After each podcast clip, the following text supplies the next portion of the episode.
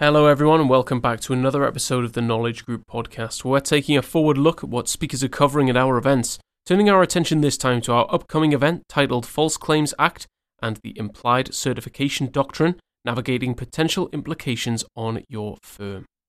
We're going live with the event Tuesday, October 29th, running between 3 pm and 4:30 pm Eastern Standard Time. We're going to hear from a panel composed of Paul Chan, a principal at Bird Marella PC, we're also going to hear from Sandeep Nandivada, an attorney at Morrison and Foerster. More information about our panel, the full agenda, and how to sign up and listen to the event will all be found in the description box down below, along with the code podcast25, getting you 25% off your very first webcast registration. Let's hear from our panel now. Hi there. I'm Sandeep Nandivada. I'm an attorney with Morrison and Foerster LLP, an international law firm with 16 offices located across the world. My background is in government contracts, and particularly FCA False Claims Act investigations that affect government contractors uh, working with the government in a variety of industries. Uh, we prepared an interesting program for you that will cover some FCA basics as well as the nuances related to the implied certification theory of liability, which has drawn significant attention uh, from the courts and in the legal industry.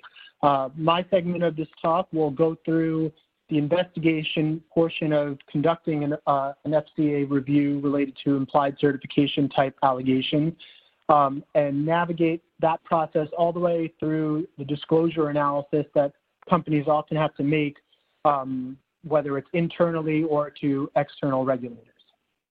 My name is Paul Chan. I'm an attorney at Bird Marella in Los Angeles. We are a litigation and trial firm, and my practice focuses in large part on uh, litigating and trying False Claim Act cases uh, in a number of different industries, including uh, products and, and, defense contractors as well as healthcare.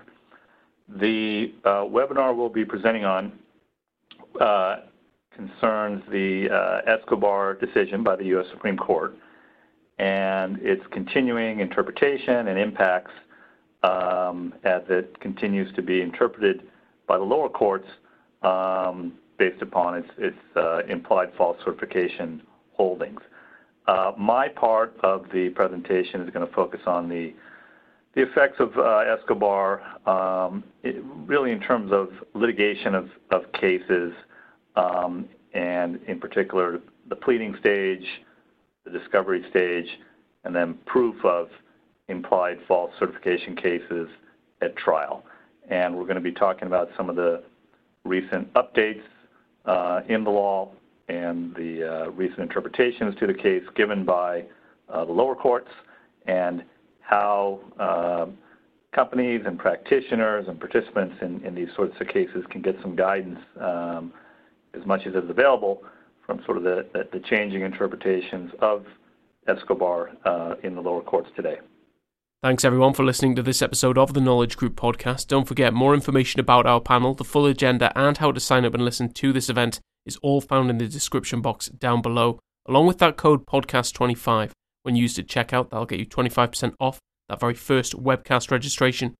We look forward to seeing you October 29th, and until next time, take care. Bye for now.